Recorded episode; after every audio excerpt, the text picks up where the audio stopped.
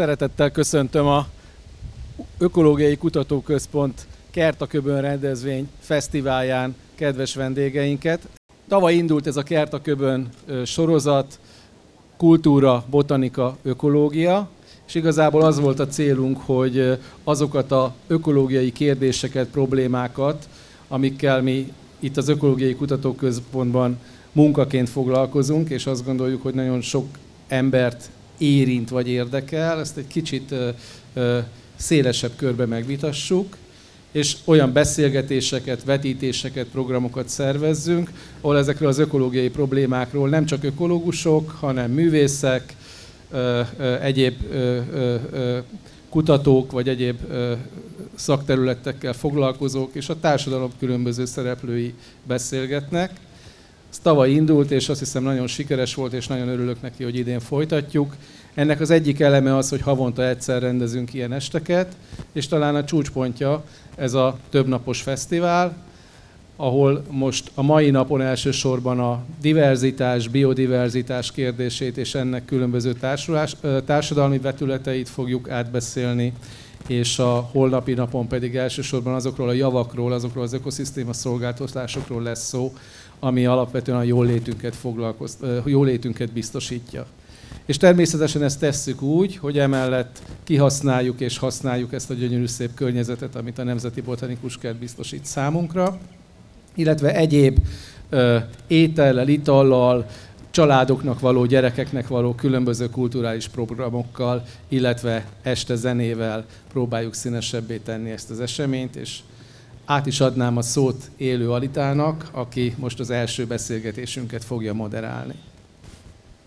Üdvözlöm Önöket! Egyelőre még nagyon családiasan vagyunk, mert nehéz elszakadni attól a gyönyörűségtől, amit itt szemben, szemben láthatunk, de remélem, hogy közben majd még csatlakoznak hozzánk a, a vendégek. A témája a beszélgetésünknek portfólió hatása természetben, vagyis egy olyan beszélgetés következik, aminek a résztvevői ökológusok, illetve egy gazdasági szakember, valami nagyon izgalmas, két íz fog itt összevegyülni, vagy kétféle megközelítési mód.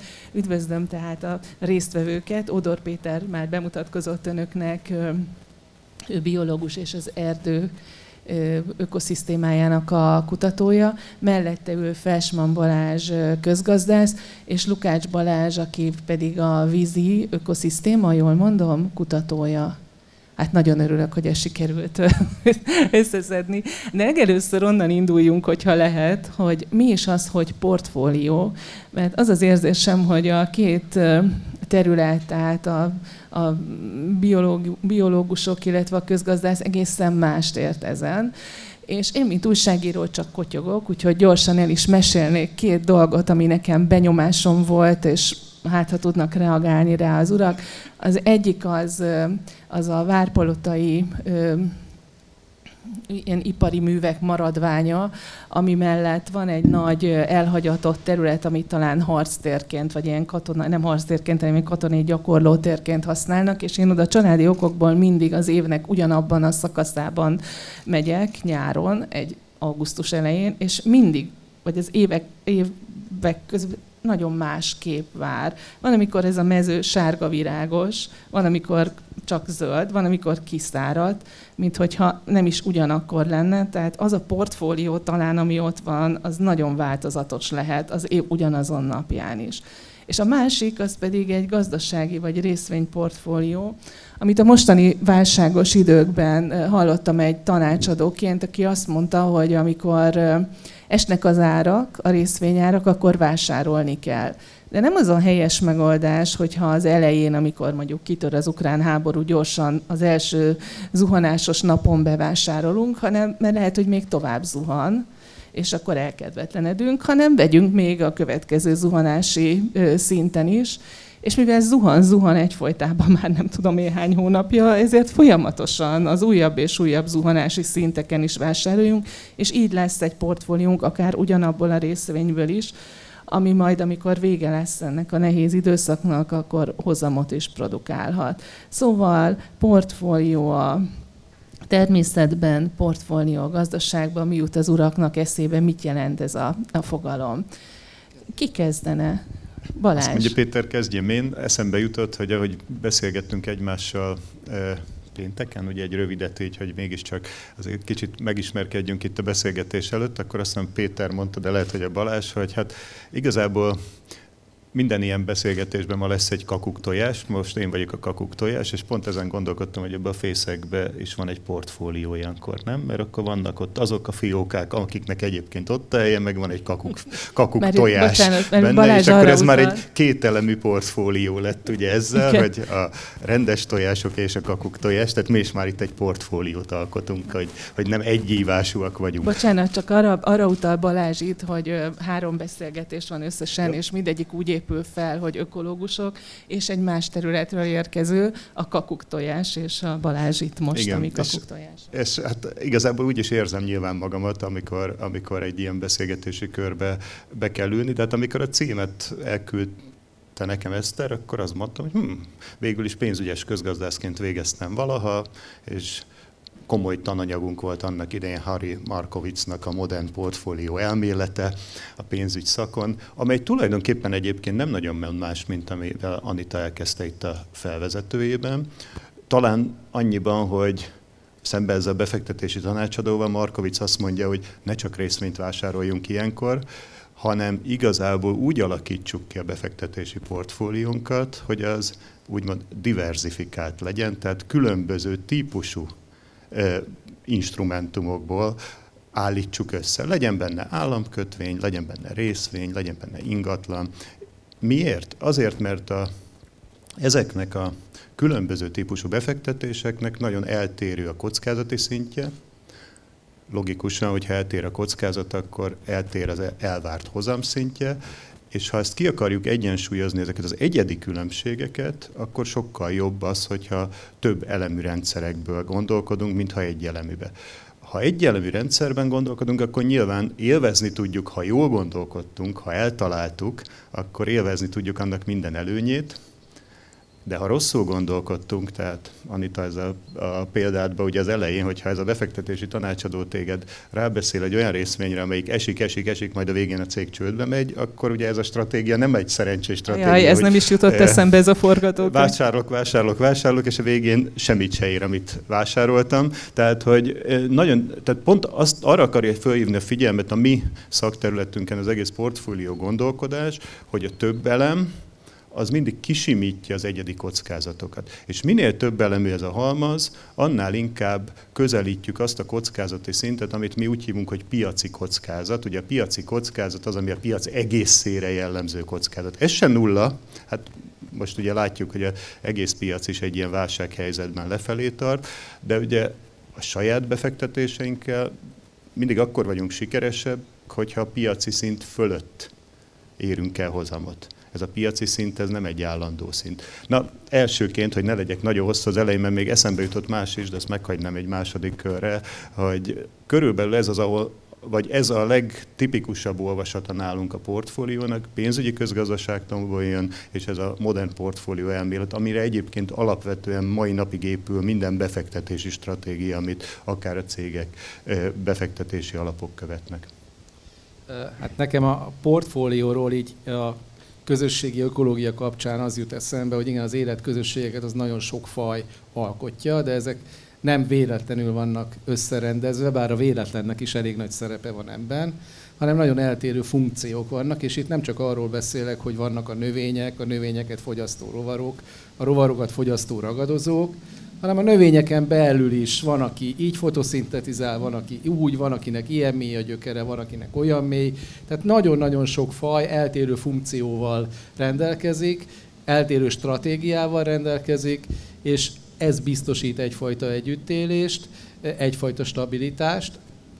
És a másik nagyon fontos dolog a funkció mellett, hogy egyszerre többféle funkció jelen legyen, az pedig viszont a redundancia, hogy akár egy funkción belül is ö, legyen nagyon sok faj, aki át tudja venni a másik szerepét, ha valamelyik kiesik. Tehát, hogy ez egy ilyen nagyon összetett Erre mondj dolog. egy példát, Péter, légy szíves, hogy értse az is, aki, aki nem szakmabeli. Mondjuk a életközösség, mondjuk egy növényközösségben néha megjelennek bolygatások, és vannak fajok, amelyek ezt nagyon jól kihasználják, rövid életidejük van, nagyon jól terjednek, kisméretű magjaik vannak, jól túl tudnak élni a talajban, és ha egy bolygatás történik, akkor ezek hirtelen előre kapnak és megjelennek, de hogy éppen melyik, az azon múlik, hogy, hogy éppen ki van ott, hogy alakultak a dolgok, és ezt a fajta szerepet nagyon sok faj el tudja látni. Pont a te gyakorlóteres példát egyébként az, hogyha valahol túl sok a bolygatás, akkor lehet, hogy ezek a fajok előtérbe kerülnek, azok a túlélő, stabilizáló elemek, akik, akik, akik annyira nem tudnak a bolygatáshoz jól alkalmazkodni, azok háttérbe szorulnak, és ezért történhet az, hogy egyik évben ilyen színű a mező, a másik évben olyan színű egyszer, ez, ez jelenik meg egyszer az. Egy sokkal instabilabb rendszer, egy kevésbé bolygatott rendszerben állandóbbak a szereplők, egyszerre sok faj jelen van, de pont ad, ad egyfajta stabilitást. Tehát, hogy ez a, a bolygatásra pont emiatt nagy szükség van, de, de egy ilyen közepes méretű bolygatás, közepes intenzitású bolygatás az, ami leginkább maximalizálja ezt a fajta diverzitást. Még egy gondolat a portfólió hozammal kapcsolatban, hogy ennek pontosan valahol az a, az egyik hajtó ereje, hogy, vagy az eredménye, hogy így lehet az energiákat, a tápanyagot, a forrásokat a legmaximálisabban kihasználni, ha eltérő funkciókból áll össze az a portfólió, akkor az eredője egy sokkal magasabb hatékonyság. Hogy néz ki ez a vízi élőhelyeken, a, amik, hát nem tudom, azt gondolná az ember, hogy a Péter kutatási területe, amelyik, mert ez erdő, hogy az bizonyos szempontból egy stabilabb közeg, mert kell 60-80-100 év, amíg egy érett erdő kialakul mert lehet, hogy ez csak a fagazdaságban mondják, itt nem, így nem tudom. De mi a hely a, a vizeken? Egy sokkal változékonyabb, vagy éppen állandóbb? Mi a helyzet ott? Alapvetően a, az ökológiai rendszerek nagyon hasonlóan működnek, tehát terresztris és vizes közegben is. Nekem az előző gondolatokhoz még annyit, és aztán rátérek a, a vizes kérdésedre, hogy csak eszembe jutott, hogy ugye ha a diverzitásról beszélünk, ugye, ahogy Péter mondta, mérhetjük ezt funkciókban, és azon keresztül a stabilitásban, de ugye van egy nagyon egyszerű mérőszáma is a diverzitásban, a, a biológiában, ez a fajszám, és hogyha visszavetítjük a funkcióra, a fajszám a diverzitásnak a fajszámban való mérése, tehát hogy mi hány darab faj alkot egy közösséget, akkor mondhatjuk, hogy diverzebb, esetleg könnyen gondolhatjuk azt is, hogy ez akkor stabilabb, vagy, vagy nagyobb hozamot hozó élőhely lesz, de ugye nagyon sok példát tudunk arra felhozni, hogy, hogy sokszor a kevesebb az több, vagy stabilabb. Nem tudom, hogy a közgazdaságtanban ez hogy van. És akkor itt tudnék csatolni a, a vizes életközösségekhez, hogy a vízi életközösségek alapvetően sokkal kevésbé diverzebbek természetes állapotukban. Mondjuk, hogyha a növényi állományokat nézzük, kevesebb faj képes nagyon hosszú távon stabil állapotokat kialakítani. Ez igaz mind a mikronövényzetre, tehát az algákra és a makronövényzetekre. Mondjuk, hogy oda nézzünk a, a botanikus kertavában szépen virágzik a, az indiai lótusz. Ugye ott az egy, az egy nagyon, nagyon fajszegény közeg, most stabilnak tűnik, de, de ahogy Péter is mondta, jön valami bolygatás, mondjuk jön egy, jön egy, egy károkozója mondjuk ennek a növénynek, akkor az egész egyszerre hirtelen fog, fog elhalni. A vizes közegben nagyon fontos dolog az alternatív stabil állapot fogalma, ami ehhez kapcsolódik. Ott ugye tehát vizes közepén ez nagyon jól értelmezhető, hogy, hogy vannak olyan állapotok, amik fajszegény állapotok, de nagyon sokáig, nagyon stabilan tudnak működni, és hosszú távon fent tudják tartani önmagukat, és kell egyfajta bolygatás, hogy átlendüljön mondjuk egy, egy fajgazdag állapotba, ami megint csak egy, egy, egy hosszú távon stabil állapotként tud létezni. Itt elhangzottak olyan fogalmak, amelyek alapvetően azért közgazdaságiak, és az egyik ezek közül az a kockázat és én nagyon kíváncsi lennék rá, hogy, hogy ez működik-e a biológiában is. Tehát, hogy vannak-e olyan élőlények, amelyek kockázat vállalóbbak, vagy kockázat keresőbbek. Tudom, nekem az jutott eszembe, még mindig a lőteremnél tartok, hogy, hogy mondjuk a kivételes szárasságot jól bíró magok, azok lehet, hogy nagy butaságot mondok, akár négy-öt évig, vagy még tovább is ott fekszenek a kövek között, és nem virágoznak ki. Ezzel nagy, talán nagy kockázatot vállalnak, nem tudom, azért, hogy aztán amikor virágba borulnak, vagy kizöldelnek, akkor meg nagy legyen a hozamuk, mert akkor csak azt látjuk ott a, azon a területen, ez idén, amikor nagyon szélsőséges az időjárás megint megfigyelhető. Szóval van egy kockázat, vagy csak én itt kotyogok össze-vissza a, a, a természetben, és majd kérem Balást, hogy reagáljon erre, hogy ő, ő mit tud ebből kivonni a közgazdaság területén. Van, van kockázat. Én ezt egy picit lefordítanám két nagyon meghatározó hatóerőre, vagy hajtóerőre, egy drive-ra, ahogy ezt szokták mondani, ami alapvetően meghatározza az életközösségeknek a fai és funkcionális összetételét. Ez az egyik a bolygatás, ami végül is a kockázat tip maga, hogy milyen gyakran, milyen mértékben és milyen intenzitással éri a közösséget bolygatás. A másik pedig a stressz, ami egy sokkal állandóbb dolog, de elég kellemetlen dolog, hogy, hogy vagy a vagy a környezeti tényezők nagyon szélsőségesek, vagy a források nagyon ö, ö, nagyon kismértékben állnak rendelkezésre, és Bocsáss meg, de a stresszen te ugyanazt érted biológusként, amit az emberek a, a hétköznapokban? Nem, nem biztos, nem biztos. Én a stressz alatt azt értem, hogy permanensen ki van téve a növény annak, hogy nagyon sós a talaj, vagy nincsen talaj, sziklán vagyok, extra hőmérsékletviszonyok vannak, nagyon tápanyagszegény talaj, tehát mikor viszonylag tartósan nagyon kellemetlen körülmények állnak rendelkezésre, és ez két nagyon eltérő stratégia, akik jól bírják a stresszt, azok általában kedvezőbb körülmények között sokkal rosszabbul teljesítenek, mint akik, mint, akik, mint akik nem, viszont ők képesek valami nagyon sanyarú körülmények között is valahogy növekedni, mondjuk a tundrán az uzmók, hogy mondjak erre egy, egy példát. A másik szélsőséges eset azok pedig a bolygatás tűrők, akik meg pont ahhoz tudnak nagyon jól alkalmazkodni. És a bolygatás az a zavarás tulajdonképpen? Az a zavarás, így van, így van. Gyakorlatilag szinte ugyanazt jelenti a kettő.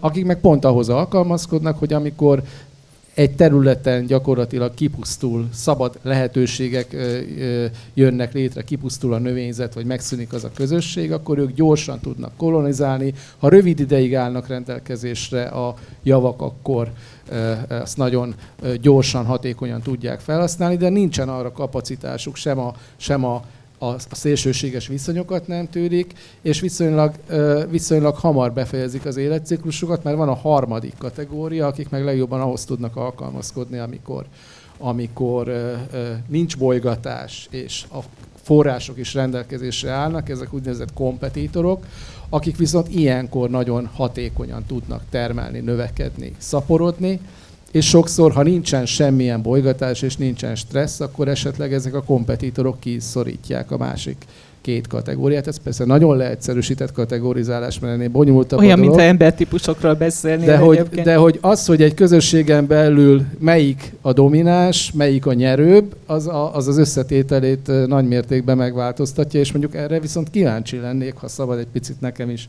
feltenni kérdéseket, hogy van-e stressz és bolygatás a gazdasági életben, meg az mit jelent? Érezzük. Abszolút, tehát így hallgatva az ökológusokat tulajdonképpen rájövök, hogy is ugyanaz a szakmánk. Tehát, hogy kicsit ilyen más dolgokkal, más rendszerekkel foglalkozunk, de amúgy, amúgy meg ugyanaz. Hát egy pillanat alatt beazonosíthatjuk a mi fogalom használatunkba a válságot, arra, amikor te azt mondod, hogy stressz. A válság az mindig egy olyan szituáció, amikor a stabil környezeti feltételek megváltoznak.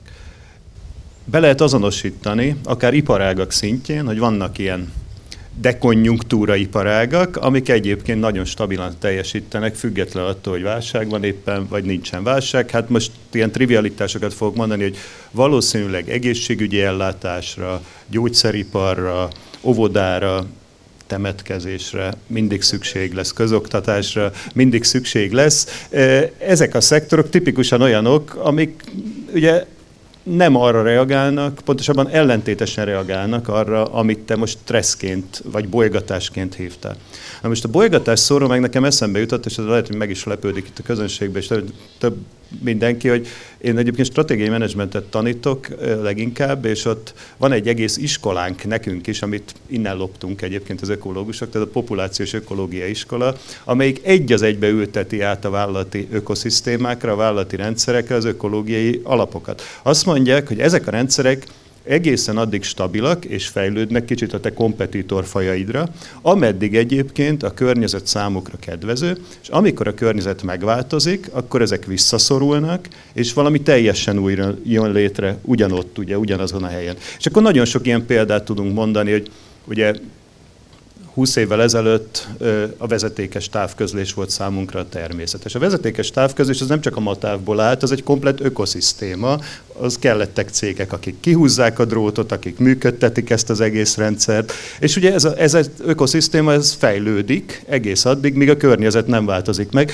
Nálunk ez a, hogyha nem a válságot hozom ide, akkor igazából a mi szakmánkban leginkább az innováció szót hoznám ide. Ugye nálunk a nagyváltás az mindig az innováció. A, radikális átalakulása a rendszereknek, amikor valami új innovatív technológia így lesöpri, ami addig volt, és minden megy a kukába, ami addig volt, és helyette kialakul valami más. És ugye e, az a szép ebbe, hogy e, most én is azt mondtam, nem azt mondom feltétlenül, hogy valami jobb, hanem hogy valami más. Ugye ezek a rendszer átalakulások, ez a fajta evolúció, ez óvatosan kell társítanunk az, hogy fejlődés, ez inkább átalakulás. És akkor még egy dologra reagálnék, ez a, amit mondtál a redundanciával, csak azért, mert a mostani válság, és arra nagyon jó rá lehet ültetni ezt az energiaszektorba jövő válságot a, és a redundanciát. Hát ha akarjuk látni pozitív oldalt ennek a válságnak, akkor az, hogy tök jó, hogy végre elkezdünk azzal foglalkozni, hogy csökkentsük a foszilis gáz. Ez egy szuper dolog. Egyébként a zöldek egy évtizede gondolkodnak, hogy győzzék meg a társadalmat arról, el lehet sétálni nálatok is a karbonházba, kiváló posztereket lehet erről olvasni, hogy győzzük meg az embereket arról, hogy csökkentsék a karbonlábnyunkat, baromi nehéz. Hát ugye van egy nagyon egyszerű meggyőző erő, valamikor ránéz a számlájára, és valami hihetetlen nagy számot lát, annál, annál jobb meggyőző erő kevésbé van, vagy kevés van. Na de nézzük meg, hogy mi fog most történni. Most ugye mindenki nyakra főre napelemeket épít, tipikus egyelemű portfólió hatás, ami úgy néz ki, hogy rengeteg fölösleges áramunk lesz, most pont nem, mert most már befelősödött, de az ilyen szép napsütéses déli órákban, és egyébként borzasztó nagy hiány lesz napnyugta után. Miről szól a redundancia?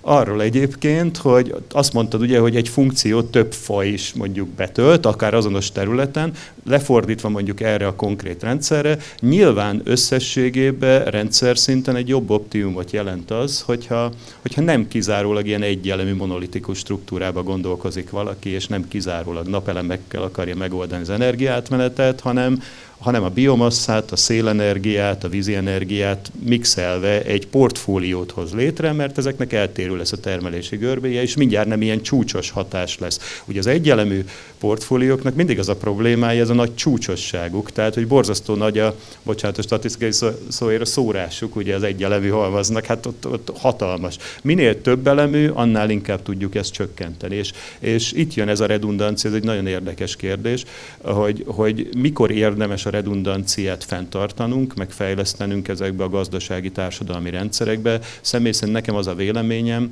hogy az az már mindig, nyilván a monopól piacok, ennek is nagy elmélete van, tehát amikor ilyen egyeleművé válik, az biztos, hogy az nem jó. Nagyon van egy a természetes monopólium fogalma, ott elfogadható, de egyébként nem jó. A versengő piac az nagyon jó lenne, és akkor e között egy hatalmas átmenet van innen megyünk tovább, csak még meghallgatnánk, hogy, a, hogy amiről, amiről beszéltünk, ez mondjuk a vizes élőhelyeken hogyan jelentkezik, mert ez az év ugye az asszály az csúcsdöntő, vagy rekorddöntően, vagy éppen negatív rekorddöntően csapadék nélküli volt, vagy borzasztó kevés volt a csapadék, és azt, hogy azt hiszem mindenki tapasztalta, hogy a vízes élőhelyeken ez milyen változást hozott, hogy amikor esett egy kis eső, akkor még a port se verte el, nem ám, hogy beszivárgott volna azokba a rétegekbe, amik, amik aztán a, a te vízes élőhelyeidig eljuthattak volna. Szóval, hogy portfólió ilyen körülmények között hogyan alakul, Balázs? Hát akkor beszélni kell, a, hogy az ökológiában és a vizes rendszerekben is ugye a, a rezilienciáról egy, egyik oldalról, tehát hogy hogy ezek az ökológiai rendszerek, az élőhelyek a külső hatásokra, a stresszre, illetve a bolygatásra, főleg a bolygatásra egyrészt hogyan, milyen mértékben hatnak, és milyen mérték, mennyire képesek visszaalakulni a zavarás megszüntét követően. És hát a kiszáradás egy, egy vizes élőhely esetében egy nagyon drasztikus ö, bolygatásnak számít, tehát ö, akkor minden élet, élet megszűnik, és akkor itt, itt jön, ö, itt kerülnek ismét előtérbe a stratégiák, hogy ö, mennyi olyan élőlény van a, a, az adott mondjuk tóban, ami képes hosszú távon elviselni ezeket a kiszáradásokat. Ez, ennek is ugye rengetegféle lehetősége van stratégiában is, ilyen alkalmazkodási lehetősége van. Van olyan, aki képes ö, növényként mondjuk, vagy állatként túlélni egy hosszú szárazságot, van, aki azt mondja, hogy vissza ö, vonulok egy olyan telelőképletre, vagy egy szárazságot átvészelő képletre, egy magra, vagy egy, vagy egy lárva stádiumban, mondjuk egy állat esetében, hogy ezt elviseljük. Ugye itt ez a portfólió hatásnak egy ilyen, ilyen, ilyen fontos vetülete is van. Ugye ez a Már ami képes sem, mert a gerincesek ugye nem képesek ilyen. Vagy mondjuk a gerinces esetében mondjuk elvándorol, és mondjuk keres egy másik élőhelyet, ha, ha aktív mozgásra képes, így van, vagy egy nagyobb távú aktív mozgásra képes. Tehát itt a, a diverzitásnak, itt, itt a minél diverzebb stratégia az, az egy stabilitást ad, és ahogy mondtam is, ugye ez meghatározza egy élőhelynek a rezilienciáját is, hogy, ha képes túlélni egy élőhelyen egy ilyen mm, vészterhes időszakot, akkor egy optimális időszakban, egy esős csapadékos időszak után újra létre tud jönni az az ökoszisztéma, ami azon az élőhelyen, azon a tóban kell, hogy éljen. Tehát itt tulajdonképpen a biológiai sokféleség az egy, az egy előny. van, De itt említetted, hogy nem mindig ö, van ez így, tehát hogy van, ahol meg éppen nem a sokszínűség, hanem az, amikor ö, egy faj, vagy csak néhány faj van jelen, az jelenti a túlélést. Most akkor melyik, most nagyon divatos arról beszélni, hogy a diverzitás az ö, minél sokszínűbb, minél több faj, minél de ezek szerint nem mindig az a, az van, a leghatásosabb. Ugye, amikor azt mondtam, hogy a, van, amikor a kevesebb több, az olyan rendszerekre típus példa a, a gyomtársulások, hogy ugye nagyon, nagyon diverzek tudnak lenni, de ez egy bolygatott élőhely. Az azért tudott meg telepedni, vagy megélni rengeteg sokféle faj, sokféle formával, mert folyamatosan bolygatják. De ugye ez egy nem, egy, nem egy stabil élőhely, nem egy természetes élőhely, az ember számára is esetleg kevésbé szemedgyönyörködtető, de mégis nagyon nagy diverzitással bír, tehát sok faj van benne. Ezzel szemben mondjuk egy, egy, egy tavi ökoszisztéma sokkal kevesebb faja, sokkal stabilabban, sokkal hosszabb távon tud stabilan létezni, mint mondjuk egy ilyen bolygatott élőhely. Igen, ehhez annyit tennék hozzá, hogy amikor egy ökológus egy adott életközösségnél vagy egy társulásnál megpróbálja megítélni annak a természetességi állapotát, akkor, akkor behújja a szemét, és megjelenik előtte egy úgynevezett plátói idea ahogy annak ki kéne néznie. Ugyanis a sokféleség egy szép dolog, a diverzitást azt mérhetjük a féleségek számában, a fajok számában, meg az egyenletességben, de azért ez nagyon nem mindegy, hogy milyen fajok alkotják azt a, azt a közösséget, hogy odavaló fajok, vagy pedig nem odavaló fajok. Mondjuk a vakond, igen. Éppen a Balázs és, mondta, hogy ő nem örülne olyan nagyon a kertjében, ezt látná, amit... Igen, és, és igazából sok esetben a, amikor megítéljük egy, egy életközösség természetességét, akkor ahhoz viszonyítunk, ahogy az az életközösség természetes viszonyok között kinéz. Mondjuk én, amikor egy erdőt megítélek, akkor azt, azt ahhoz viszonyítom, ahogy egy őserdő kinéz nagyjából egy hasonló termőhelyen, és bizony elképzelhető, hogy, hogy a természetességnek a romlását jelenti a diverzitás növekedése, a faj, fajoknak a fajszám növekedése, főleg ha olyan fajok jelennek meg, amik nem odavalók. Hát egy tipikus példa mondjuk egy maradjunk az erdőknél, egy vágás területen több fajt lehet találni általában, mint egy, mint egy árnyas bükkös erdőben, csak nem azokat a fajokat. Tehát a, az ökológiában persze azért elég korlátos erről az ismeretünk, mert ma már nagyon sokszor nehéz megtalálni azokat az állományokat, amihez viszonyítani tudunk, mert már nincsenek is olyanok, de azért mégis van egy ilyen viszonyítási alap. Azt nem tudom, hogy mondjuk a tőzsdén, vagy egy vállalatnál van-e egy olyan etalon, ahogy egy jó portfólió részvénycsomagnak ki kell néznie, vagy egy vállalatnak fel kell épülnie, amihez lehet viszonyítani egy aktuális állapotot, hogy ez milyen messze van tőle? Hát ugye amiben kezdtem ez a portfólió elmélet egyébként tulajdonképpen erre ad ajánlásokat, de azért én ezzel nagyon óvatos lennék, és kicsit már vissza is dobnám nektek a labdákat, mert mi közgazdászként hajlamosak vagyunk azt gondolni, hogy ilyen kicsit ilyen társadalommérnökök is tudunk lenni, és akkor így beavatkozva ezt a általunk elképzett plátói állapot irányába terelgetjük a, a társadalmat. Hát ha nem hinnénk, akkor nem lenne ez a szakmánk, de azért ennek minden veszélye is megvan. Tehát nem visszadobva felétek a labdát, azért azt gondolom, hogy borzasztó nehéz megmondani, hogy mi az a természetes állapot. A mi szakmánkban ugye ez mindig, amikor, amikor valami nem működik, egy vállalat, egy piac, akkor mindig fölmerül az, hogy meg kell -e menteni, ki kell -e menteni, kell az adófizetők pénzét abba beletenni, vagy el lehet engedni. Ugye az el lehet engedni, az annak az elismerése, hogy az, hogy ő van, az már nem a természetes állapot. És ezek nagyon nehéz döntések mindig, most így eszembe jut, hogy szerintem mindannyian túléljük, hogy végül is hosszas vívódás után, de azt hiszem 2011-ben talán, vagy 12-ben végül is elengedte a malévot a magyar kormány, és azt mondta, hogy nem lapátolja bele szívlapáttal továbbiakba az adófizetők pénzét. Ehhez képest azért nem dőlt össze Magyarországról a légi közlekedés, sőt egyébként sokat fejlődött azóta. Tehát, hogy egy tipikus ilyen példa. Még mindig vannak országok, akik még mindig lapátolják ezzel el egyébként a pénzt a saját nemzeti légitársaságokba, mert valahogy úgy gondolják, hogy hát azért mégiscsak az a nemzeti nagyság része, hogy egy repülőgép farkán ott van a zászlójuk. Ez egy nagyon nehéz kérdés, és a vállalati rendszerekben talán mi hamarabb vagyunk hajlandóak azt mondani, hogy, hogy nincs olyan, hogy természetes állapot, mi, nálunk általában ez a megközelítés néz, hogy vannak ilyen stabilitási időszakok, és vannak változási időszakok. És azt tanítjuk egyébként, hogy például teljesen más képességekre van szükség a kettőben. Az egyikben inkább ilyen operatív, szervezői képességekben van, szükre van szükség, mondjuk menedzsment oldalról is, a változás időszakban pedig, pedig ugye egy változásvezetési képességre, hogy hogy viszem át A-ból B-be a szervezetemet, hogy majd az új, teljesen megváltozott környezetben is tudjon működni.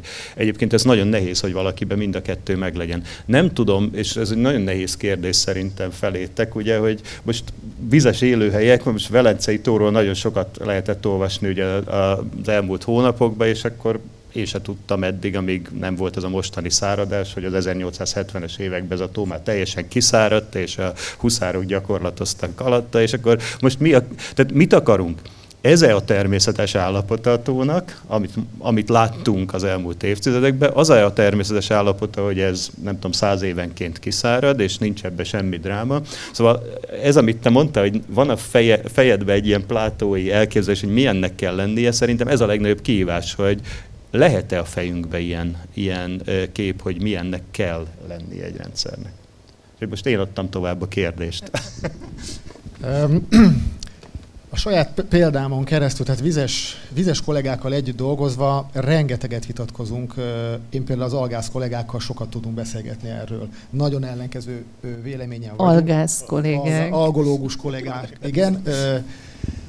Mert ugye számukra például egy tó nagyon gyönyörűen tudhatni, mert ők csak a kimerített kis pár milliméteres kis vízmintából nézik, vizsgálják a víznek az állapotát, abban milyen apró pici miniatűr élőlényeket, algákat találnak, és nem nézik, nem nézik a, a tó egészét a partjától a víz középig, vagy ők vagy úgy, szem, vagy nem tudom, kiesik a látóterükből.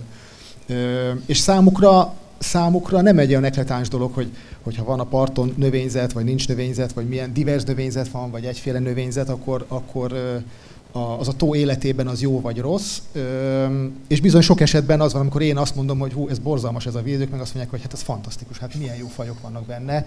És ugye ez visszakanyarodok erre az alternatív stabil állapotra, ugye a hidrobiológiában a, a alga dominált a víz, és a, és a edényes, magasabb rendű növények dominált a víz, ezeknek a váltakozása, ez az alternatív stabil állapot. És még kutatók között is bizony az, hogy jó vagy rossz, ez a szubjektív társadalomközpontú megítélés, az, az, az itt is kiütközik. Nekem egy dolog még, bocsánat, eszembe jutott itt, Balázs említette, hogy a, a közgazdaságban ugye egy ilyen bolygatás, vagy egy, egy zavarás, vagy egy vészterhes időszak esetén az innováció szerep, egy innovatív cég valami újat tud hozni. Ugye ez az ökológiai rendszerekben is működik, ha nem is rövid távon, de mondjuk evolúciós távon ugye egy élőlény egy új sajátságot fejleszt magán, akkor megváltoznak az alkalmazkodási képességei, vagy az életképességei. Kérhetünk egy példát erre? Jaj, hát ö, ö, de van nem csak evolúció, hanem rövid távon is, és vissza akartam kanyarodni arra, hogy, hogy és egy újabb szintjét is elérhetjük a diverzitásnak, ez pedig a genetikai diverzitás, ami egy fajnak a, a gényeiben megfogalmazott diverzitást jelenti, és ugye ez is segíti az alkalmazkodást a fajoknak. Ö, nagyon jó példa erre a, mondjuk az idegenhonos fajoknak a megjelenése. Jön távolról egy idegenhonos faj, ide pottyantja mondjuk egy madár, ö, megjelenik, sok sok egyednek kell ide eljönnie messziről, hogy egy olyan alkalmas, egy olyan egyed jöjjön, akinek olyan a genetikai állománya, hogy az itt mondjuk meg tudjon telepedni, és akkor hozzá alkalmazkodik a környezethez. Mire az elkezd terjedni, el, eltelik sok év, vagy akár sok évtized is akár. Mondjuk az őshonos, tehát ahonnan jött mondjuk Dél-Kelet-Ázsiából, lehet, hogy hoz egy olyan új tulajdonságot, hogy nagyobb leveleket fejleszt, vagy vékonyabb leveleket fejleszt, és ez a gényeiben van ugye kódolva, csak az mondjuk otthon az eredeti élőhelyén az nem tudott előjönni. Itt ezen az új környezet pedig előjön, és ezen keresztül ő azon az új élőhelyen mondjuk sikeressé tud válni, mert sikeresebben tud mondjuk alkalmazkodni az ott őshonos fajokhoz képest ezzel kapcsolatban még, ami nekem eszembe jutott, hogy mennyire stabilak ezek, a, ezek az állapotok, és mennyire létezik etalon, pont ebben volt, vagy van egy komoly szemléletváltás mondjuk a természetvédelemben, ami egyre inkább felismeri azt, hogy, hogy igenis a természetes rendszereknek része a bolygatás, része a változás, része az, hogy bizonyos funkciókat meg kell tartania, és pont emiatt nem biztos, hogy az összetétele az annyira stabilnak kell, hogy legyen. Tehát, hogy nem biztos, hogy nekünk mindig egy állapotot kell konzerválni, és óriási energiákat fektetni abba, hogy egy adott közösség, amit olyannak gondolunk, hogy az van, azt mindenáron megmentsük, mert sokszor a, a, a, ennek a változásnak, a funkcióknak a, a biztosítása sokkal, sokkal fontosabb. Én egyébként irigylem a hidrobiológusokat, megmondom őszintén, mert ő nekik van lehetőségük arra, hogy egy, akár egy vegetációs időszak alatt, néhány év alatt megismerjék ezeket a stabil állapotokat, mert, mert a vízben lehet, hogy márciusban teljesen más közösséget lehet találni, mint, mint júliusban, jól mondom, András, és, és lehet, hogy mind a kettőnek megvan a maga funkciója és stabil. Egy erdő ökológusnak tízezer évig kéne élnie ahhoz, hogy ezeket a változásokat így ö, ö, ö, le tudja írni, és meg tudja ítélni, hogy mi az, ami stabil, és mi az, ami, ami nem. De abban viszont igaza van Andrásnak, hogy ez egy nagyon érdekes dolog, hogy, hogy a közösségekben van egy ilyen folyamatos, rendszeresen megjelenő, már ahhoz nagyon alkalmazkodott bolygatási rezsim, amihez az élőlények, az ott lévő szereplők alkalmazkodtak, és időnként pedig jönnek ilyen, ilyen teljesen új, küszöbszerű változások, amikor, amikor, amikor abszolút új közösségek jönnek létre, bár pont ez a, ez a különbség, hogy míg a vízi, vízi élővilágban meg lehet figyelni azt az előadást, ahol a színpadon felmegy egy kórus, szépen énekel, lemegy, feljön egy újabb kórus, és az is szépen énekel. Szárazföldön ez a kórus, ez úgy szép fokozatosan rendeződik át, és néha szépen énekel, és néha nem, de ilyen nagy, nagy váltások azok nincsenek, vagy legalábbis nagyon ritkán. Azt mondta Péter, hogy el kell tudni engedni a gazdaságban bizonyos dolgokat, mint például a, a Malévot, vagy a nemzeti légitársaságokat, ha átalakul a világ, és új szervezeti vagy megközelítési mód mód van, és hát nagyon sok család elengedte így a vezetékes telefont, ezt is, ezt is említetted, mert, mert minek csak le kell róla törölni a port hetente egyszer, vagy kétszer, vagy két hetente, de hogy a természetben is el kell -e tudni engedni dolgokat. Ez engem nagyon foglalkoztat, mióta tavaly nyáron elmentem a világ egyik ilyen nagyon egyedi helyére, talán egész Európában nincsen máshol olyan, hogy viperá, viperákat tenyésztenének, csak Magyarországon. Tehát, hogy az a kérdés, hogy azért, hogy visszavadítsák őket, vagy, vagy új közösségeket hozzanak létre, de hogy el kell engednünk mondjuk a, a, a viperákat, vagy el kell engednünk bizonyos fajokat azért, mert, mert változik minden körülöttünk, vagy pedig azt kell mondanunk, hogy mindent meg kell tenni azért, hogy egy viperát, egy madárfajt, egy sást, egy algát, nem tudom, hogy micsodákat, amik éppen kipusztuló félbe vannak, megőrizzünk, mert eljövhet egy olyan pillanat, amikor most valami nagyon naív és romantikus dolgot fogok mondani, az az alga menti meg a világot, vagy az a vipera menti meg a betegségtől, vagy nem tudom mitől a, az emberiséget. Szóval el kell engedni, vagy nem kell elengedni a dolgokat a, a biodiverzitás szempontjából? Hát a, a természetben és a természetvédelemben is vannak ikonikus dolgok, amik nagyon fontosak, amiket meg kell őrizni. Ez olyan, mint egy, mint egy Renoir festmény. Hogy lehet, hogy funkcionálisan az, hogy a, a nem tudom, a fehér rinocérosz vagy a, vagy a panda túl él, vagy nem él túl, az, az, az ökoszisztéma szempontjából nem annyira meghatározó, főleg most már, mert talán most se annyira meghatározó, de ez egy ikonikus dolog, mint hogy nekünk is vannak olyan fontos természeti értékeink, amit önmagában azért, mert, mert, mert, mert kiemelt és fontos a vipera, vagy, vagy, egy, vagy egy közösség, vagy egy adott élőhely és ezt kifejezetten úgy kezeljük, hogy ez megmaradjon. Még akkor is, ha esetleg a természetes folyamatokkal megyünk szembe, mert egyébként beerdősödne, átalakulna, stb. El kell választani azt, amikor valamilyen szempontból nekünk nagyon fontos dolgokat meg akarunk őrizni. Ez a klasszikus konzerváció. Amikor azért nyurunk bele, mert van egy állapot, vagy van egy faj, amit mi fontosnak tartunk, és meg akarunk őrizni.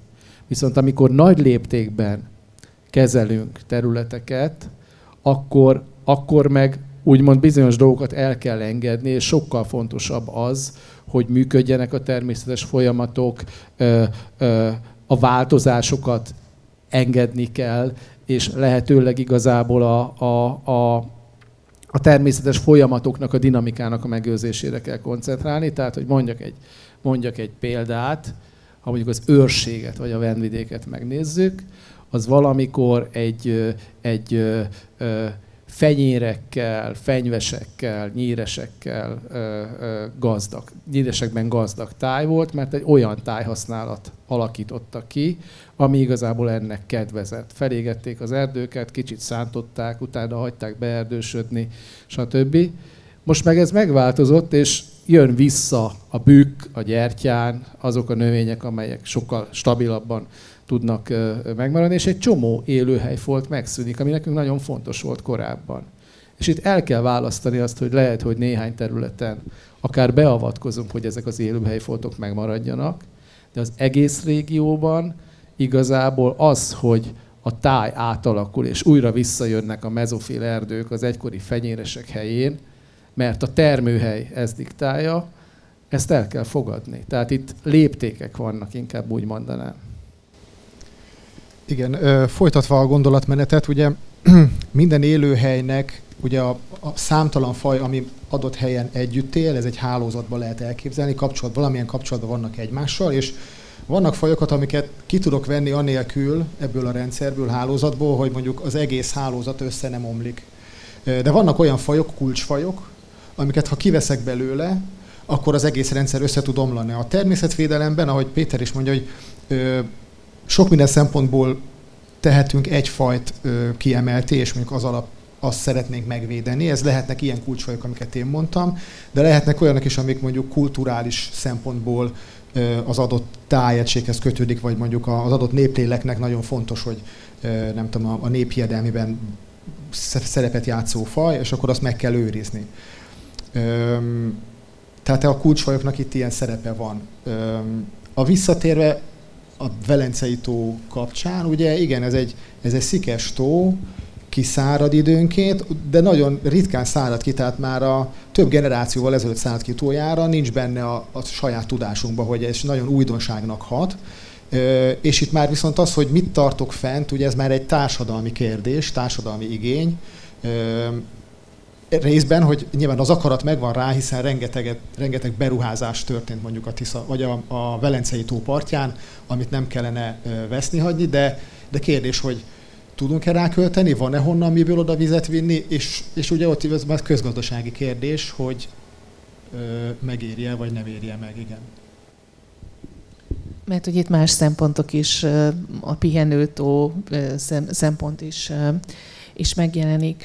A, itt fontos dolgot mondtál Péter azzal kapcsolatban, hogyha jól, vagy mondtatok, hogy vannak kulcs elemei egy portfóliónak, és, és vannak talán lehet, hogy nem a legjobb szó rá, kiegészítő, ilyen kompetitív elemei, hogy van ilyen a gazdaságban, létezik ez, és létezik-e az ökológiában úgy általában is?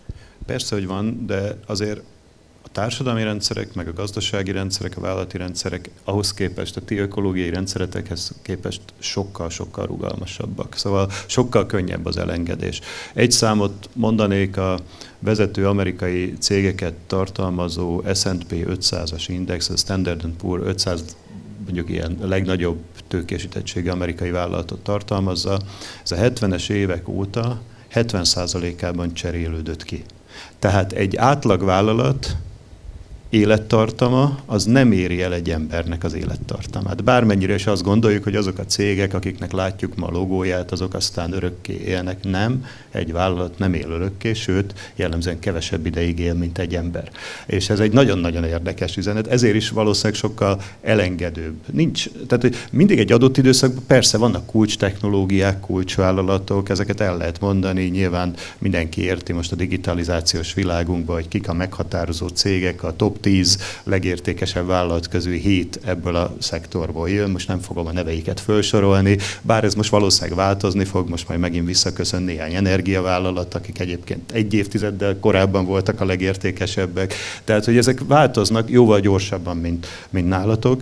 És hát egy jó dolog van, hogy ugye nálunk azért ez a megőrzés kérdés, ez kicsit máshogy van. Tehát az ember nagyon szívesen elmegy egy postamúzeumba, megnézni, hogy milyen érdekes, de ettől még nem betődik föl benne, hogy megint így kéne eh, kommunikálnunk egymással. Tehát nálunk azt gondolom, hogy a válasz sokkal egyszerűbb, hogy ilyen meg lehet őrizni, skanzen jelleggel, múzeumba téve azt, hogy egyébként korábban egy rendszert hogy működtettünk. Ugye ez a, az ilyen élő rendszereknél az egész más, mert szerintem jó volt ez a, akár ez a viperás példa, vajon most akkor hol szabad, meg hol kell beavatkozni az egyébként természetes folyamatokba azért, hogy valamit föntartsunk, ami magától már nem képes fennmaradásra ugye megváltozott környezetben. Szóval ez, ez, ebben én nagyon nagy eltérést látok, hogy szerintem mi sokkal könnyebben kimondjuk, hogy engedjük el, hát majd csináljuk máshogy, más módon, más logikával, ezért hangsúlyozom az innovációt, hogy ott, ott nekünk megvan ez a válasz. Szerintem a ti szakmátokban sokkal nehezebb ezt a választ megadni, hogy akkor most elengedjem, nem lesz panda. Hát ezt fölvállalhatjuk ezt? Ugye ez nagyon, nagyon fontos kérdés. A kínai állam azt mondja, hogy de lesz panda, és az összes állami tulajdonban van, mert hogy más szerepe is van nyilván, mint a biológiai vagy ökológiai, ahogy Péter is mondta. Az életközösségek esetében gyakorlatilag ő nekik egy kettős nyomás alatt kell lenniük, vagy egy kettős funkciót kell belát, betölteniük. Az egyik a, most a természetes, féltermészetes közösségekről beszélek, az egyik a megőrzés, a másik pedig a használat. Tehát a legtöbb természetes életközösség az egyszerre szolgálja az embernek bizonyos javait, de ugyanakkor azt szeretnénk, hogy nagyjából valamennyire megőri, meg is őrizzük. Nagyon kevés olyan közösség van, amire azt mondjuk, hogy ennek az a funkciója csak, hogy megőrizzük. Ezek ilyen pici szobányi foltok. Mint ahogy olyanból sincs azért annyira sok, bár azért elég sok, aminek csak az a funkciója, hogy minket kielégítsen, és semmi egyéb nincs. A legtöbb esetnél ez egy kettős szerep, ez, a, ez lenne az ökológiailag fenntartható használhat, használatnak a kulcsa, hogy valamit úgy használjunk, úgy biztosítsa nekünk azokat a szolgáltatásokat, amiket mi igénybe veszünk, hogy amellett azt a közösséget legalább funkciójában, összetételében, működésében megőrizzük. Ennek tipikus példái azt hiszem az erdők, amikről elég sokat lehet mostanában beszélni. Senki nem, nem gondolhatja azt, hogy, hogy nem lesz szükség faanyagra. Faanyagot termelni kell, ma meg fölleg, tehát valahol az a kulcs, hogy a faanyag termelést olyanná tegyük, hogy minél inkább betöltsék az erdők a védelmi funkcióikat is. Hogy azokat a fontos elemeket, ami ehhez kell, hogy, hogy biztosítsunk erdőborítást, vagy legalábbis valamennyit mindig visszahagyjunk, hogy holdfa ott legyen az erdőben, mert az egy nagyon fontos ökoszisztéma elem, hogy hagyjunk túlélni fákat, tehát ez a visszahagyásnak a gondolkodása, tehát hogy sokszor igazából nem szabad elválasztani úgymond a természetvédelmet, ami csak megőriz, meg a gazdálkodást, aki csak használ, mert, mert, mert ez nem működik.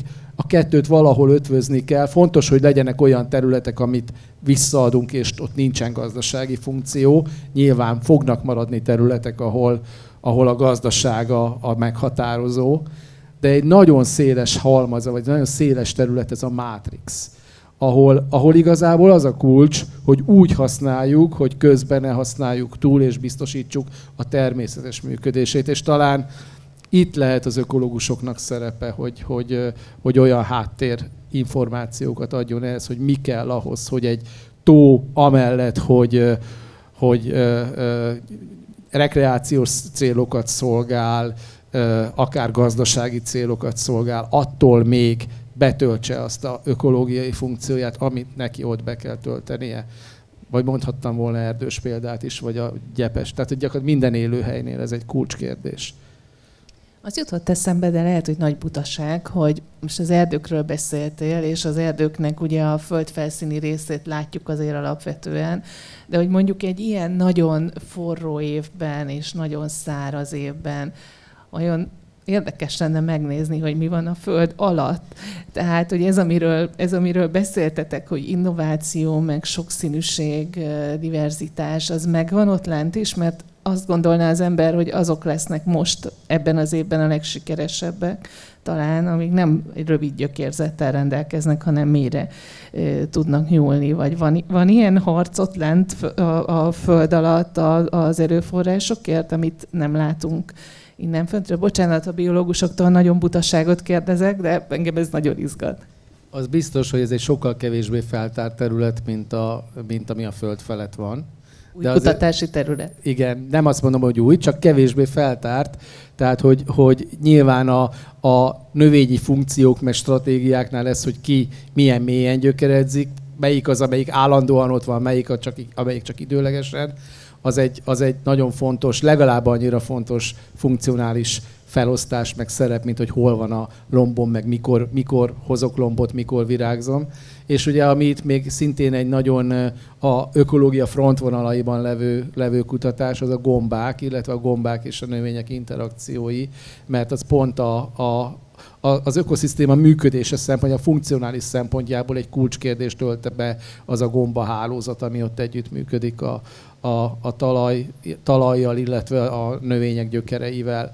És egyébként, ha már ezt így felvetetted, nekem például számomra is érdekes volt, hogy a mi saját kísérletünkben, ahol a gazdálkodás hatásait vizsgáljuk az életközösségekre, a legérzékenyebben a legkevésbé vizsgált talajlakó állatok reagáltak a beavatkozásokra, és nem a növényzet, és nem a, nem a felszíni állatok, hanem a talajban élő különböző férgek, meg ilyen-olyan élőlények. Tehát, hogy sokszor ez egy picit, picit az is benne van, hogy, hogy, hogy nem ezek a sokszor funkcionálisan fontos élőlények kevésbé vannak a kutatásnak a, a fókuszában. Tehát, De a, ők a pusztulat felelősek? Tulajdonképpen ők a lebontásban kulcs szereplő? Igen, igen, igen, igen. Tehát, hogy nem csak az élet lényeges egy portfólióban, hanem az is, hogy legyenek lebontói a, lebontói az életnek. Így a beszélgetés vége felé arra gondoltam, hogy arról, arról kellene beszélnünk egy kicsit, hogy mit tud egymástól tanulni a, az ökológia, és mit tud egymástól tanulni a, a, a közgazdaságtudomány. Azt már hallottuk, hogy, hogy elég jelentősen, hiszen említette Említette Balázs, hogy populációs ökológia néven tulajdonképpen egy iskola is működik, de konkrétan ilyen nehéz helyzetben, amiben most vagyunk, vagy amiben még kerülhetünk, szóval hogy mit, mit, lehet, mit lehet tanulni ebből?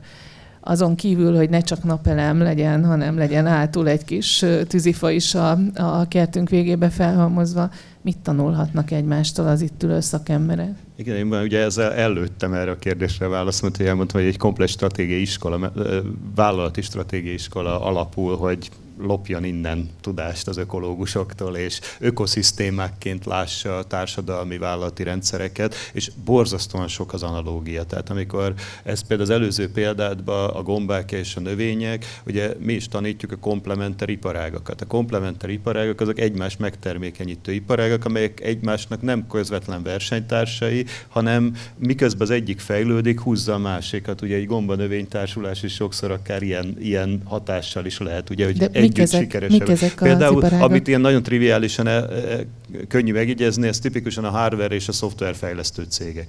Nagyon érdekes megnézni, hogy nem mennek be egymás területére. Amikor az Intel kijön egy új processzorral, akkor az inspirálja a szoftverfejlesztőt, mert olyat is meg tud írni, amit eddig nem tudott megírni, mert a gépsebesség nem tette lehetővé. Akkor írnak egy új szoftvert, jön onnan egy gondolat, aminek ez a ez, ez a szűk keresztmetszete az inspirálja a hardware fejlesztőt, hogy hogy tudnám megoldani, hogy egy gyorsabb processzort e, a, építsek. És a kettő egymást inspirálja, és egymást ösztökéli gyakorlatilag arra, hogy előre menjen. De hogy ne csak ezt a már előtt példát mondjam, annyit hadd mondjak, hogy én tagja vagyok az MTA elnökeinek, van egy ilyen felkért bizottság, egy kifejezetten multidisziplináris bizottság, fenntartató fejlődés elnöki bizottsága, Szatmári Őrs professzor vezeti aki ugye vezette itt a korábban az ökológiai kutatót is. És az őrsnek van egy cikke, én nem is tudtam korábban, csak elküldtem most, amit ökológusként egy német pénzügyi professzorral ketten írtak, és amiben kinyit egy olyan kérdést, ami, ami nem tudom, hogy átültethető-e a gyakorlatba, de nagyon érdekes megnézni a, a stabil rendszerek irányába mutató ökológiai szaporodás görbéket, vagy ilyen terjedés görbéket, ami amennyire, amit én levettem a cikkből, ezek általában egy ilyen parabolisztikus görbe, tehát a stabilitás irányába, ugye amikor elindul valami, akkor ilyen parabola-szerűen terjed, a vége belassul. Ezzel szemben a kamatos kamatszámítás a pénzügyi világban az egy exponenciális görbe. És akkor a kérdés az az, hogy egyébként lehetne stabilabbá tenni a pénzügyi rendszert, hogyha egyébként az ökológiai rendszer stabilitás fogalmát megpróbálnánk átültetni a pénzügyi piacokra hihetetlenül érdekes kérdés. Én engem nagyon inspirált ez a cikk, ezt most egy hónapja küldte át nekem, tehát bőven-bőven vannak olyan inspirációk nekünk, amelyek egyébként a ti területetekről jönnek. Mert úgy bizonyos gyakran elhangzik azért, hogy tulajdonképpen ti teszitek tönkre a világot, bocsánat, Persze. azzal, hogy állandó fejlődés és túlhasználása történik, a, ugye, hogy nincs üzleti terv növekedés nélkül. Meg hát ugye az exponenciális növekedés, azért, ez azért nagyon érdekes a pénzrendszereknek, mert ugye ez tulajdonképpen ez vezet el oda, hogy, hogy még amikor én tanultam pénzügytant három évtizede, akkor azt tanultuk egyértelműen, hogy a pénz az a legszűkebb erőforrás, és, a, és ugye a szűkös erőforrásokért megy nálunk is a harc a pénzért. De a pénz az olyan ütemben robbant a világba, hogy igazából ugye most már az a kérdés, hogy lehetne onnan azt kiszivattyúzni, mert már, bocsánat, hogy ezt mondom, annyi van belőle. És akkor a, ugye nem, nem működnek azok a fékek, amik egyébként pont a pénz szűkössége miatt bele voltak kódolva a világunkba. És azért mondtam, hogy például ez egy nagyon inspiráló gondolat, amit uh, Szatmári Ősnek a cikkébe olvastam ezzel kapcsolatban, hogy lehet, hogy át kéne gondolni azt a hozamfizetés görbéjét, hogy hogyan, hogyan élvezhet valaki a befektetés utáni hozamot, mert ugye az exponenciális görbéknek az a problémája, hogy az bizony gyorsulva nő. Ugye ennek az a, abban nem, nem, hogy nincs fék, hanem egy egyre gyorsuló függvénybe vagyunk.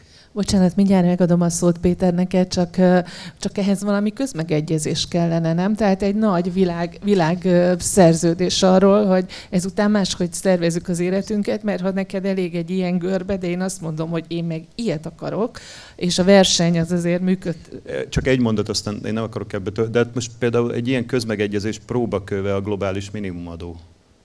Tehát, hogy legyen globális minimumadó. Most nem akarok itt napi aktualitást belevenni, de Magyarország tiltakozik ellene, hogy ne legyen. Tehát miközben egyébként nem egy unfair mérték, mert 15% a globális minimumadó, de pont erről akar szólni, hogy ne lehessen alternatív stratégiákkal ilyen lényegében nem adózó módon részt venni a gazdaságban, hanem aki részt vesz a gazdaságban, mindegy, hogy hol vesz részt a világban, az járuljon hozzá a globális közterhekhez, hogy így mondjam. Pont, de nagyon fontos, amit, amit említettél, hogy igen, hát ezekre társadalmi közmegegyezésekre van szükség, és azért mondtam ezt, mert ez ma reggeli újságban is benne van, meg aki ezt követi, ezt ez abszolút a napi szinten van ez a globális minimumadó kérdés. Ugye tegnap öt vezető európai gazdaság nyilatkozott úgy, hogy független a magyar vétótól ők bevezetik. Ugye Magyarország vétózta ezt az Európai Unióba egy, egyként a 27 tagállam közül. De azért, bocsánat, mert mi alatta vagyunk, nem? Hát mert mi úgy gondoljuk, gondoljuk, hogy a mi gazdaság fejlődésünk záloga az, hogy nagyon alacsony adókulcsai, de csábítjuk a külföldi befektetőket. Most nem menjünk nem bele, megyünk, mert ez egy megyünk vissza az ökológiába, ahol igen, szintén hogy, vannak ilyen A ilyen társadalmi meg... megegyezés az nagyon igen. fontos, tehát csak ezt erősíteném ezzel meg, és igen, anélkül ez biztos, hogy nem megy. Én csak így a felvetésed, hogy mit lehet tanulni, hogy, hogy igazából a, az ökológiai rendszerek ma elhelyezkednek a társadalmi, gazdasági rendszerekbe, és ha ezeket akarjuk kutatni, akkor, akkor nem tehetjük azt meg, hogy csak biológiai ismeretekre akarunk támaszkodni, hanem szükség van a, szükség van a, a társadalomkutatókra, a, a gazdasági élet szereplőire, akik használják ezeket a rendszereket. Tehát, hogyha meg akarjuk védeni, de csak ha meg akarjuk érteni őket, akkor, akkor, akkor igazából multidisciplinális kutatásokra van szükség és, és figyelembe kell venni azokat a hasznosítási igényeket, egyéb elvárásokat, gazdasági szempontokat, amibe bele kell illeszteni az ökológiai vagy természetvédelmi szempontokat, tehát hogy, hogy el kell attól szakadni, hogy ezek külön szobákban működő független tudományok, és én az érintetlen természetet kutatom, hanem, hanem hanem ezek hasznosítás alatt levő rendszerek, sőt a hagyományos ökológiai tudásra épülve nagyon régóta hasznosítás alatt levő rendszerek, amik részben azért néznek ki úgy, ahogy, ahogy kinéznek.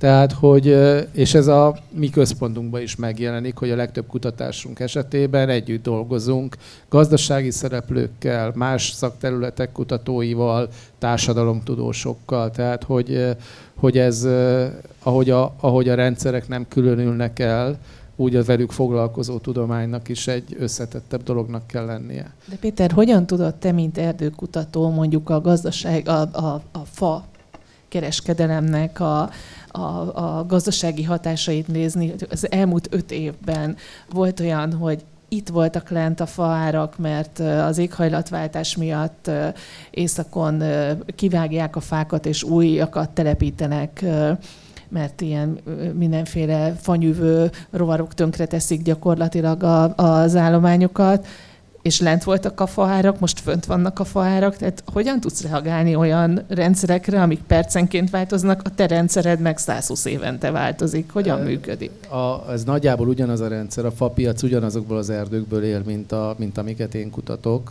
vagy, vagy legalábbis jelentős mértékben átfednek, és pont ezért nagyon fontos, hogy, hogy hogy a gazdasági szereplők is kommunikáljanak az ökológusokkal, az ökológusok is együtt dolgozzanak a gazdasági szereplőkkel.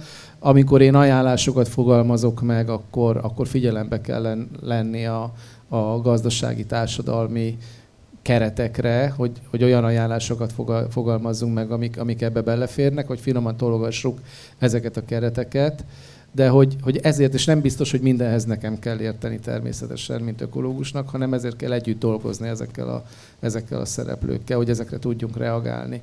Mondjuk pont, ha olyan erdők vannak, amik, amik megfelelően reziliensek ahhoz, hogy, hogy a piac eltérő igényeit is, vagy akár a természetes bolygatásokat is minél jobban, ahhoz minél jobban alkalmazkodni tudjanak, akkor az, az mindenkinek jó. Ha nem egyféle fafajból áll az erdő, akkor az lehet, hogy a piac változásait is jobban le tudja követni, hogy a portfólió hatást fejezzem be ezt a gondolatot.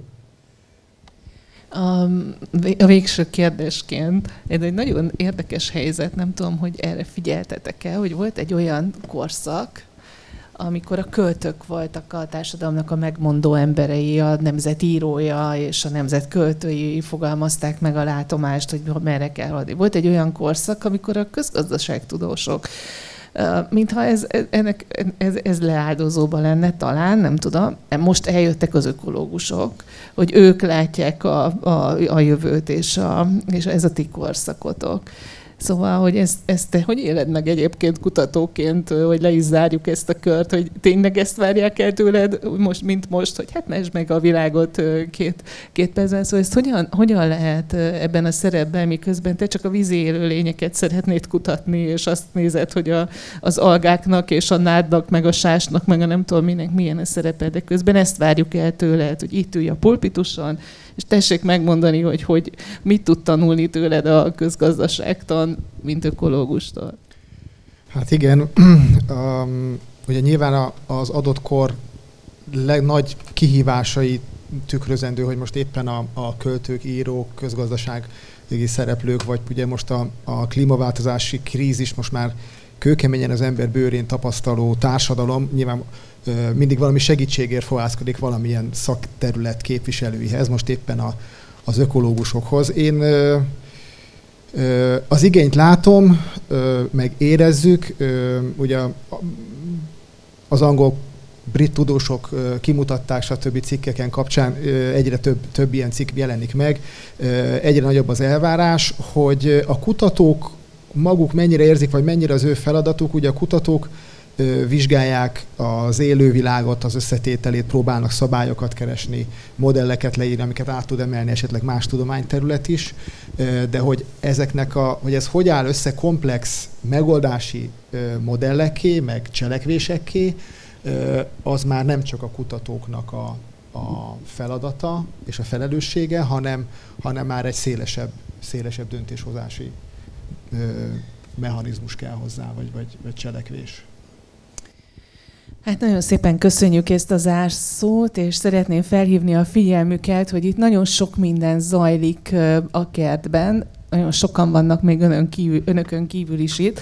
Például lótuszvirágnézés zajlik ott, ott szemben, és lehet még csatlakozni a, a háttérben. Mindenfelé ökológusok várják önöket sátrakat látni, egy kicsit sétáljanak és élvezzék a programokat, és aztán majd szólunk, hogy mikor kezdődik a, a következő pódium beszélgetés amiben azt fogjuk vizsgálni, hogy megéri-e a sokszínűség a, a biológiában és az élet más területein. Úgyhogy várjuk majd vissza önöket, de addig élvezzék a, élvezzék a kertet. És milyen lótuszok? Indiai lótuszok? Ott találkozunk. Köszönjük szépen a figyelmet! Köszönjük szépen!